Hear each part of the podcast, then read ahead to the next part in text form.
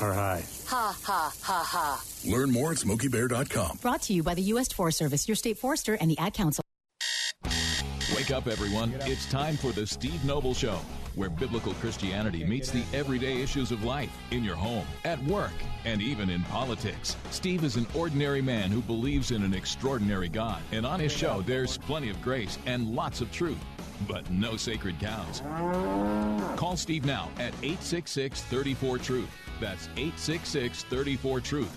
Or check him out online at thestevenobleshow.com. And now, here's your host, Steve Noble.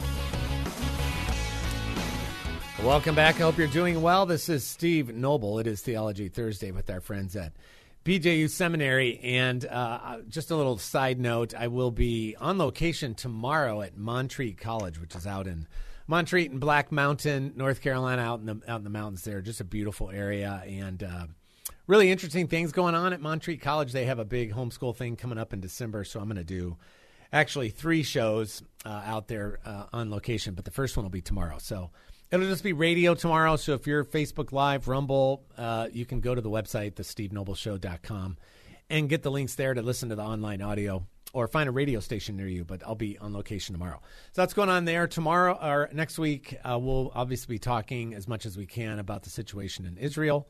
Uh, but I'll be on location again Monday and Tuesday at Shepherd's Church here in Raleigh. I did this last year. Uh, they do an outstanding two day conference, uh, Christian ethics conference. They did it last year. That's one you might have listened when I had Erwin Lutzer on the show. And Scott Rae, who actually wrote the textbook that I use in my Christian ethics class. And so we're going to be there Monday, Tuesday next week. And uh, that'll be radio alone as well. So no Facebook or Rumble on that. Uh, but Erwin Lutzer should be back in the house, so they're going to help line up the guests there. But that's there's a lot of firepower there for two days, so that'll be awesome. And and we will get to Israel. This story is going to be going on for a while. Please continue to be in prayer.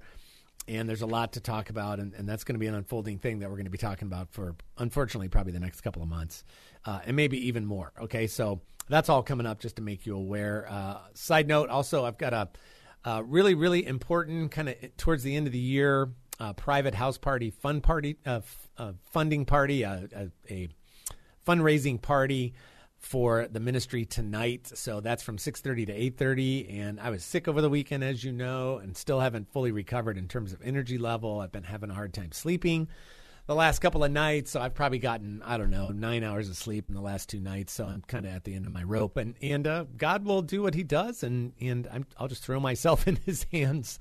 And uh, but if you could pray for me and pray for us tonight, uh, that would be awesome. Uh, a topic today very difficult. We touched on this briefly last time we had our buddy Sam Horn on. We've been working our way through James for over a year now uh, with Sam once a month. Uh, when you kind of get into the prayer of faith that will that will save the sick. So, what do you do when prayer doesn't work? All right. And for a lot of you, and, and for me and my family, this can be a very personal, very tough, touchy subject. When you love the Lord, you've been faithful, you cry out to Him, you pray, you do all these things, and you're like, hey, hey, hey, it says right there, the prayer of faith will save the sick. How do you deal with that? when it doesn't seem to work. Dr. Brian Hand, uh, our good friends down at BJU Seminary. Brian, sorry we couldn't get connected on Zoom, but it's great to have you on the show. How are you? Thank you. I appreciate it, Steve. Good to be with you this afternoon. Uh, you're very welcome. Thanks for being here, and we appreciate your time and and uh, your expertise. And and this is a very difficult subject, and uh, we talked about it a bit with Sam the last time he was on, and and it's an excellent paper that you wrote. Thanks for sending that over. The prayer of faith will save the sick. Uh, re- revisiting that, what does that mean in, in James five thirteen through eighteen? But uh, how do we begin to un- unpack? I think this is for most of us, Brian. This is a this is a pretty uncomfortable topic when you're starting to go, okay, Lord, it says right here, however and I think a lot of us have personal experience this. So, so where do we start when it seems to, well, fail? Well, Steve, I, th- I think you already introduced your audience to it really well, and that is setting it up just like James does with a, a clear expectation. He uh, talks in verse 13 about the fact that, you know, if any of you is feeling this way, if any of you is suffering, let him pray. Uh, if any of you is uh, feeling well, doing well, then let him sing sing psalms. And then he goes directly into this next one. If any of you is And that's where we have to start actually Mm. getting into the text and paying attention to it really carefully because I believe that it, it's at least a possibility that what's going on here in the text is not dealing with physical sickness at all.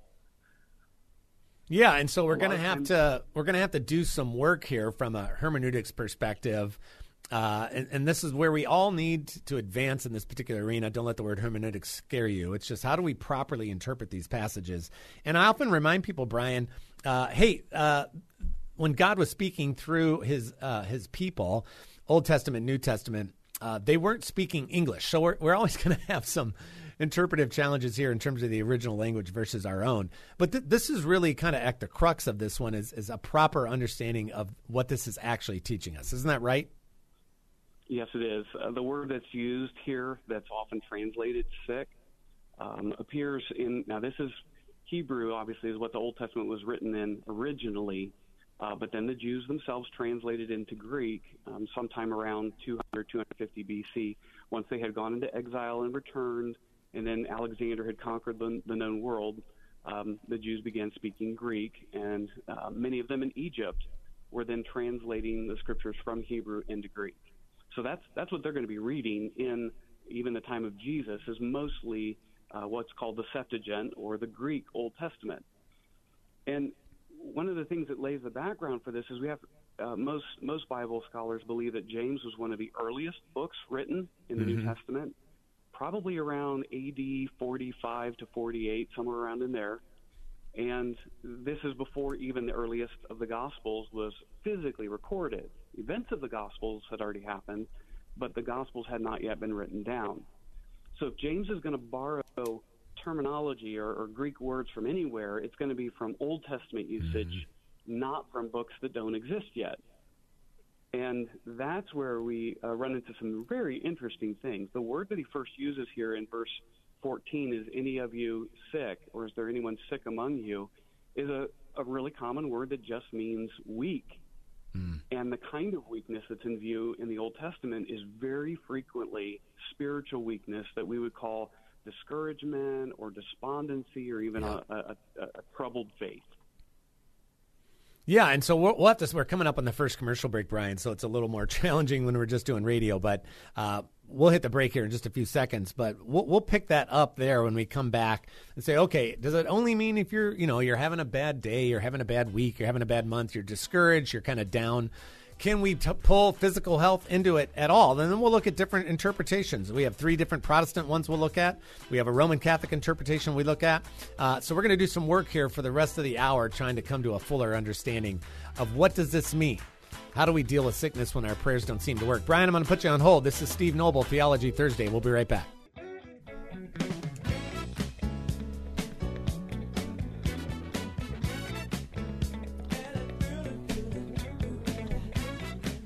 Welcome back. It's Steve Noble, the Steve Noble Show, Theology Thursday with our friends at BJU Seminary. And even Zoom has to bow the knee every once in a while. So thank you, Lord, for getting that working.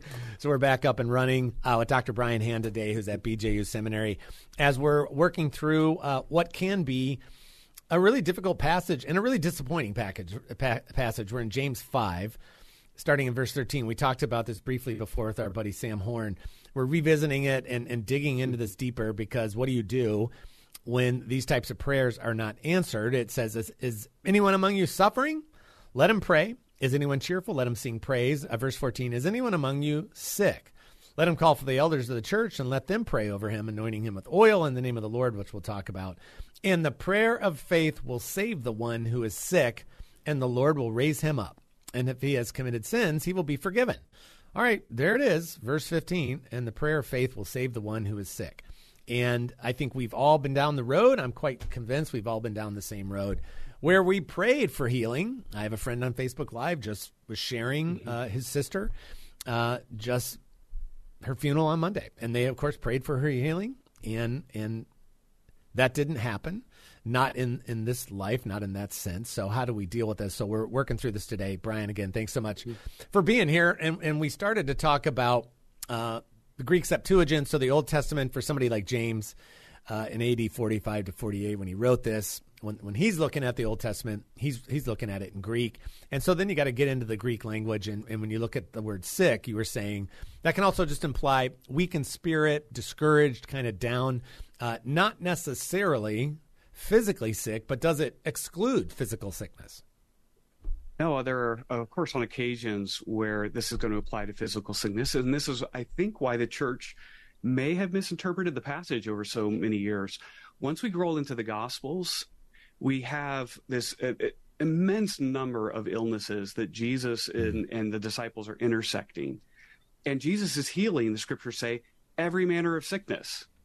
Um, a number of passages, however, qualify that. They'll actually use our, our same word here, every manner of weakness, and then they'll qualify it with diseases mm. and with this problem and with that problem with demon possession with uh, something they call moonstruck which uh, they, they weren't even sure what that was but yeah. we think it might have been epilepsy or something along those lines so the early church began look reading james in light of the gospels that were written later and assuming that james is going to use terminology the same way that right. the gospels do and in the gospels very often this greek word does mean sick or at least weakened physically. Yeah, so we can't make a case because obviously not only Christ but disciples mm-hmm. were healing the sick. And so we can't cross it out. The question is, right. how do you process through? How do you how do you deal with the fact that it, it doesn't always quote unquote work? And we have to be really careful with prayer when we talk about uh, it didn't work. Right. Uh, that that that's a that that's opening up a whole nother uh, avenue, which will travel some of this. But you mentioned that that's possible uh, that we've misinterpreted in many ways. So I want to mm-hmm. I'd love for you to walk us down uh, three Protestant interpretations okay. and then one Roman Catholic interpretation, so we can kind of begin to get our minds around it. Yeah, sure. So uh, we're not alone in facing this problem. Very early on, uh, the church, as we moved into the Roman Church of the the Middle Ages, they recognized this is this is not working. So Protestants are saying it's not working when, once uh, Protestants yeah. are in existence with the Reformation. Catholics are saying it's not working. We all agree. Uh, Roman Catholics began interpreting this then in light of, and it, it, it's this old designation, this is old terminology. They used to call it extreme unction. So that when a person is sick, we need to call for a priest who's going to literally anoint him with oil in the name of the Lord and the kind of healing that the person is going to undergo is a, a spiritual healing. Uh, even the Roman Catholic Church says the person is not likely to recover necessarily from a disease or from a sickness, yeah. but we're going to anoint him and he's going to be spiritually have any kind of uh, venial sin washed away so that he uh, really can go to, to paradise or to heaven after his death. Um, so it's going to, they're going to take the um, elder of James and, and kind of transmute that into a priest. They're going to transmute healing from whatever this sickness is to mean a spiritual mm-hmm. removal of venial sin and the, proceed along that path. Yeah, make uh, sure, uh, assume, assuming you're going to die and God doesn't mm-hmm. heal you here physically, are yes. you ready? Are uh, you ready? Which we're not going to crack open. Uh, apocryphal things, and we're not going to start talking about that. But but that that's what they were doing and saying, okay, that's correct. Let's make mm-hmm. sure you're spiritually healthy because if you're going to die here soon, you got to be ready. Mm-hmm. Okay. Mm-hmm. All right, so that's the Catholic one. I think that's pretty easy to understand. Yeah. Uh, but then there's not we don't have one but two. We have three Protestant sure. interpretations. right. So let's let's go down well, that road now. Well, that's not a surprise to us because Protestants uh, really want to get back into a text and look at it really carefully and find good biblical explanations for what's going on. So a number of Protestants look at this text and say, well, it did apply during James's day. Why? Because there were apostles on the scene. There were active uh, people with spiritual gifts of healing. God was uh, giving miraculous gifts in that era. And therefore, maybe James only was supposed to apply in the first century. Mm. Uh, maybe he was for the church then. And really, it's not that it doesn't work for us, but rather, God didn't intend for it in our generation uh, until Jesus Christ returns again and, and heals us from all of our sicknesses and diseases. Um, it, it's just not supposed to apply in the present. So that would go along uh, for people that know the phrase cessationist or cessationism, yes, where you go, yes. okay, mm-hmm. there's some things that are going on that you read in the book of Acts and the New Testament that you're like, wow. Uh, then you got two camps here. You have cessationists that said, yeah, that was just the beginning of the early church. Supernatural things were happening. Uh, mm-hmm. Gets it all kicked off. That's really effective. But that that expires, so to speak. Mm-hmm. And then today we don't really see that. And then you have the other camp, that's the Pentecostal camp, the charismatic camp. They like, no, no, no, you fools, that didn't that didn't stop. That still exists today. So that's that's this first one kind of takes you down the road of cessationism, right. which again is not our point today, but it's it's helpful to know that. Okay. You- So the second group of Protestants look at this and say, "No, we think that the, the healing is supposed to apply in every age, but we need to qualify it. And that is incredibly sensitive to Scripture. And by the way, the bulk of the commentators are going to land right here. Yes, James applies in every age because he doesn't give any indication internally to his book that this was a, an acts like miraculous event that was only uh, for a very limited duration. Moreover, everything else in the book of James is very wisdom oriented, and you've spent so much time with with uh, Sam over the last few weeks going through James, and like it is just as practical Yeah. and applicable today as it ever was. Um, so they have to qualify it. What does that qualification look like? Well, we know that God doesn't directly answer all of our requests. He is not a genie in a bottle to Christians. Prayer is not a mechanism to bend God to our will. It's a mechanism for us to express our hope and confidence in Him. And therefore, maybe the prayer of faith means the belief that God will do whatever He wills to do and and there we in some sense and i don't mean to, to treat this cavalierly but it's, we're like we have an out we have an explanation for right, why right. it doesn't seem to work because most of the time god does not will to heal us from our uh, our owies our, our broken Yeah, bones our yeah. diseases and even up all the way to the point of death Yeah, because of course, uh, you got to think the practical implications of that. Uh, Do you want? How good is it for the kingdom? How good is it for your growth as a Christian if God's a helicopter parent or a lawnmower parent and He's out there just plowing everything for you so that you have no bumps? Would you grow? Would the kingdom grow? Uh, you have to think about that as well. So that's two Protestant ones. We've got one more to go. We're talking to Dr. Brian Hand. This is Steve Noble on Theology Thursday. We'll be right back.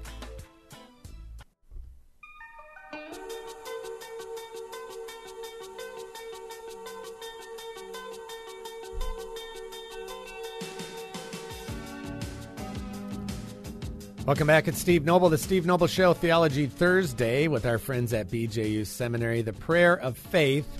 Steve, I love the Lord. I have faith. I prayed. It didn't happen. Well, obviously, you don't have as much faith as you think you do. And now you start getting into the prosperity gospel and all that mess, which is satanic to the core. And, uh, you know, you, there's plenty of people out there. Well, if you have enough faith, you just need to name it and claim it, baby. And you plead the blood of Jesus. And if it doesn't happen, you obviously didn't have enough faith. You got to be really careful with that stuff. That's really bad hermeneutics. It's just bad teaching, which means it's satanic at some level. And, and so as we work through James chapter 5 and, and the prayer of faith, when you have to understand this. And, and is anyone among you sick? Let him call for the elders of the church and let them pray over him, anointing him with oil, which we'll talk about, in the name of the Lord. And the prayer of faith will save the one who is sick, and the Lord will raise him up. Okay, that sounds like a money back guarantee to me. Uh, but it doesn't always work that way. So, Brian, again, thank you for your time today. And we're working through, talked about the one Catholic one, which was really dealing with your spiritual health, assuming you're going to die. Venial sins, are you ready to face the Lord uh, in your current condition, or do you need to clean house maybe a little bit before you go? That takes you into Catholic theology. And then three Protestant interpretations. The first one really kind of dealt with what we call cessationism, which is, well, that, that kind of miraculous healing was just for the early church. It had a shelf life, and now that's expired. That was number one. The number two, yeah, I mean, because James is very practical. It applies at, at every age, still does today. But, it, and we know that because James is practical, right? So it's not like all of a sudden a part of the book of James is not practical, but it doesn't always apply in every single re- request. God's not sitting there waiting for you to push a certain button and he gives you a, a certain answer.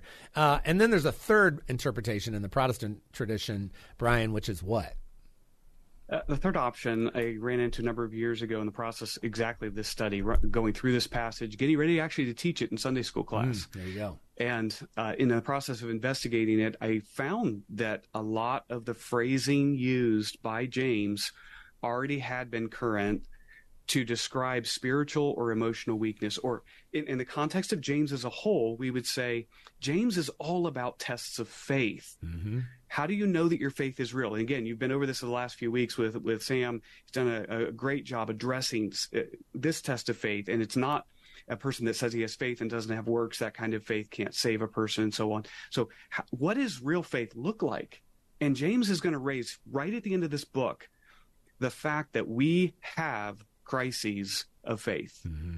Every one of us faces. We're true believers. We really genuinely believe in God. But there are times in life where life is so hard, where wickedness is so powerful around us, where difficulties rise and, and they're overwhelming us to the point that now we find ourselves spiritually enervated or weak. Yeah. We're we would say we're we're discouraged, but it's more than just emotional discouragement. It's actually a weakening of our faith. Mm. Yeah, and I think and, that one I, have talked to we, Sam and I talked about this, and mm-hmm. you know we were talking about difficult circumstances, tr- tr- challenges, trials that are have nothing to do with you. It just befell you. Okay, yeah. you weren't looking for it. There's other ones that that we create. I created it. I'm paying a price for my sin. Yada yada. It can be very difficult. Uh, and and I'm I'm always cautious not to leave that out because God is so gracious. Mm-hmm. He's like, mm-hmm. we do the same thing with our kids. It's like, okay, something bad happened at work, something happened happened at school. It happened to you. Okay, we're going to minister to you anyway. Uh, but sometimes the bad stuff that happened is because of what they did. It's decisions you made. It's sin you chose. And okay, now you're suffering. That doesn't eliminate grace. It doesn't right. eliminate mercy. It doesn't eliminate praying to the because you, you pray to the Lord, you confess, you repent, you're broken, and then how that all gets dealt with in the end, you you got to again. I said this earlier, Brian. That you, you got to that's you push that across the table, and you leave that in the Lord's hands. And whether He delivers you from the mess you created in a year or ten years, or maybe never, not until you you die and you're in heaven. Uh, that's again that is that's a test of faith, isn't it? I think it is. Uh, and that's an ugly one. That's an. Yeah, we don't like to talk about that stuff, but that happens. And, I think we can all go, yeah, I've been there, done that. And yet we get an immense amount of hope for I'm interpreting James this way it, along these lines. God does not promise to deliver us from the suffering. Right. But if what we are dealing with is a is a discouragement or depression of our faith itself, a mm-hmm. weakness of faith. Yep. God does promise to yeah. reach out to his own every single time mm-hmm. if they seek him. So you say, I'm, I'm, physically sick. Does God actually promise to heal me? Uh, not until eternity. Yeah. But when I approach the Lord and I say, I am, I am depressed, I'm hurting yeah. spiritually. My faith is on a knife's edge yeah. and really yeah. wavering. Yep. God doesn't cast us to the curb or mm-hmm. kick us to the curb. He he actually says there is a process that I have designed to take you when you're in that hurt condition and lift you up. And I think that's here in this passage. Yeah. And and and and if anybody ever said uh, God doesn't heal people anymore, I'd be like, uh, okay, so you just right, you just said, sorry, Lord, you're not. yeah, we're done with that. That's what we, of course, you know, there's a logical fallacy that says, you know, if if the passage doesn't mean healing the sick, then God doesn't heal the sick. And you're like, no, no, no, no. If the passage is directed at healing yeah. those who are spiritually bowed down, then it's the rest of Scripture that fill out our theology of prayer right. about sickness, right. which is that the Lord always wants you to come. Uh, he just doesn't promise healing right. Uh, for physical sickness. That's right. Right. That's such a great point. Okay, we've mentioned this several times. Uh-huh. So is one of our charges in, at the end of the show that we're going to encourage everybody to go out and buy a bunch of olive oil because that's really that's yeah. really what's going to solve the problem. So how do we deal with that? Because you see this a lot. I mean, I have friends, yeah. Brian, uh, some with the Lord, some are still here, that th- they carry a little vial of oil mm-hmm. with them, mm-hmm. and they meet sick people, whatever. They they mm-hmm. out comes that bad boy. And I'm like, "Are yeah. you making some pasta?" No, I'm I'm I'm following James's admonition here, and I'm mm-hmm. gonna I'm gonna anoint people with oil. So what's the deal with that? Uh, well, first of all, I would not uh, discourage people if if they believe they are obeying Scripture mm-hmm. by doing this. Don't stop. Yeah. Okay. Amen. Always always obey God. But oil itself was used for a variety of purposes in the ancient world. One was medicine. They didn't have uh, antibiotics. They didn't have other things. So you're going to use oil to mollify, that is to soften wounds that are getting uh, hardened or something like that. It's all, often used for ceremonial or sacramental anointing specifically of kings and of priests. So we'll anoint kings and priests as we appoint them to office. And third, and this is actually the big one, for cosmetic or social function. Hmm. You know, uh, we live in the southeast here, right? So what's our humidity? Like three thousand percent. Uh, we Not don't today, to thank worry. goodness, but normally. Yeah, we don't have to worry about uh, using oil except during the winter, right? Right. When we go inside in the winter and we have our gas furnaces going full blast because we, we don't like the cold, Right. we're down here in the south, the skin starts drying out. Mm-hmm. And some of you are probably like me. You're getting out the hand lotion, putting it all over Right. the place. Yep. That's what oil did in the ancient world. It's a it's a social custom convention. So if somebody comes in from outside, he's been walking on the dusty streets of, of uh, Israel in that era, Judah, um, Samaria, Galilee. He, he comes into your house and you're going to take care of him, nour- nourish him in some way. You're going to provide uh, oil, basically, to make, make sure his skin is soft and is not dried out by the weather which means that if we come into a, a circumstance like this, it, this fits very nicely with the spiritual weakness phenomenon because when a person is discouraged or their faith is low, they need brothers and sisters in Christ to care for them socially. Mm-hmm. And that's what it's huge application here in James then. When my faith is weak, instead of being this maverick mm-hmm. American individualist, got I can hack it on my own. Yeah, exactly. I got this. I can do it on my own. God actually says that's the time to call for spiritual people to come alongside you, socially to gird you up. Um, I, I say, you know, the, the spiritual application here is take the guy out to Texas Roadhouse, Right, Get right. him out of his funk Yeah. that he's in when he's discouraged and spiritually low. Um, interact with him socially and spiritually, and um, and pray over him. Yeah, I I love that, and I always when when I've had these friends over the years that will bring out the oil, it it does add an element that otherwise is not there. Because I think if you know the scriptures at all, you're like, okay, uh, that's like I can use uh, I can use a a little firecracker, or I can grab an M80. Uh, if you're if you know what I'm talking about, you know what I'm talking Yes, about. yes. Okay, so, and and because there, that is in Scripture, I think there is there's some fruit there, in just following what we what we see in Scripture, just kind of following that pattern, uh, and it does add a level of intensity to that moment that I've experienced myself, and and I've I've been anointed before with oil, and, and you're like, eh, this is a little odd. I'm a Southern Baptist, uh, but but yet there it is in the Scriptures. So if I can find it in the Scriptures, I'm not going to write it. Yeah. I'm not going to write it off just because Right. maybe we're uncomfortable with it. Uh huh. And yet, what what the I think a large part of what these um, friends are doing for you is if they have this kind of sober mindedness to say, you know what, you need something in your life that's not there. We are going to surround you. We're going to come up to you. We are going to take care of you in this difficult circumstance. Yeah. What does that do to your spirit? Yeah, oh man. What does it do to your faith? Um, I experienced this most actually uh, with COVID. I, I still have long COVID. Oh, I'm you three do? years in. Yes. Oh my goodness! And, uh, All right, hold that thought. We're up against sure. the break, so I want to talk to you about that because I want to use that obviously as an example of what we're talking about. Uh, this is Steve Noble. It's the Steve Noble Show. Talking to Dr. Brian Hand. We're talking about when your prayers for healing don't work. Right out of James chapter five. Such an important topic. That's why we got to get in the Word, stay in the Word, and understand the Word. Then it all gets much easier. We'll be right back. Woke up this morning and I heard the news. I know the pain Boom, there you go. You know the pain of a heartbreak. And sometimes that heartbreak comes as a result of what appears to be an unanswered prayer. And you reference James 5, and you're like, hey, listen, I, I, I called for the elders. We, we prayed over my friend, my wife, my son, my daughter. We anointed them with oil. And we're definitely people of faith. The prayer of faith will save the one who is sick. And, and they, they didn't get healed, and they went to be with the Lord, hopefully.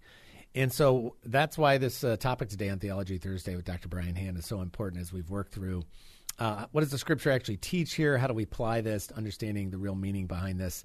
Uh, one interesting thing, and again, Brian, thanks for being here. In verse 17, all of a sudden, uh, out of the blue, Elijah shows up. I'm like, oh, he's back. Okay, here we go. so what's the deal? Why is Elijah in here? Yeah. That's a fun one because people hardly know what to do with it. You read commentators and they're going, "Well, I guess James is kind of his his train has jumped the, jumped the tracks. He's he's leaped to a totally different topic." And I really think he uh, he's he's giving us a classic illustration of exactly the interpretation that we've been talking about, and that is he's addressing the spiritual weakness or discouragement that comes into all of our lives. You see, if he was dealing with healing, it'd be very natural to grab Elijah, lift him up, and say, see, Elijah healed people. Elijah and Elisha both raised people from the dead. So Mm-hmm. Yeah. that's classic. Classic. Call for the prophet. He comes in, he anoints the child. The child's raised from the dead. Yay, we go about our business. God doesn't do that. God points to the circumstance of the rain, no rain that Elijah's praying for. And then that on the back end of Jezebel threatens Elijah's life, Elijah runs in fear for his life 40 days. He goes all the way down from way up in the northern kingdom, all the way down to Mount Sinai, which, uh, regardless of your view, it's somewhere either down on the Sinai Peninsula or even over into Saudi Arabia. So Yeah. he's gone a long Yep, way. yep. And Elijah, God comes to him and he's like, Elijah, what, you know, he looks at him and he finds him there. And Elijah is discouraged. Elijah says, you know, I'm no better than my fathers. Uh, I haven't accomplished anything. This is not successful. I'm the only one left and they're trying to kill me too. And, and God does several things with him. First of all, he nourishes them, which is exactly, I think, back to the social, the interaction of your friends. They're coming alongside you, anointing with oil is mm-hmm. social grace, bringing you out of discouragement by ministering to you. And God says, eat, eat, sleep, eat, sleep. He does this repeatedly. Then he he does contradict. God contradicts whatever's going wrong in Elijah's thought process. Elijah, you're actually not alone. I have seven thousand who have not bowed the knee to Baal. So don't don't you over assert something regarding your circumstances that's actually bringing you even lower than you ought to be Yeah. because you're not expressing reality. So God heals him in that way, and he encourages Elijah, uh, puts him back into ministry. So that's why we would put Elijah in the the whole rain, no rain, and the whole nexus of the discouragement episode that he faces into a passage like this.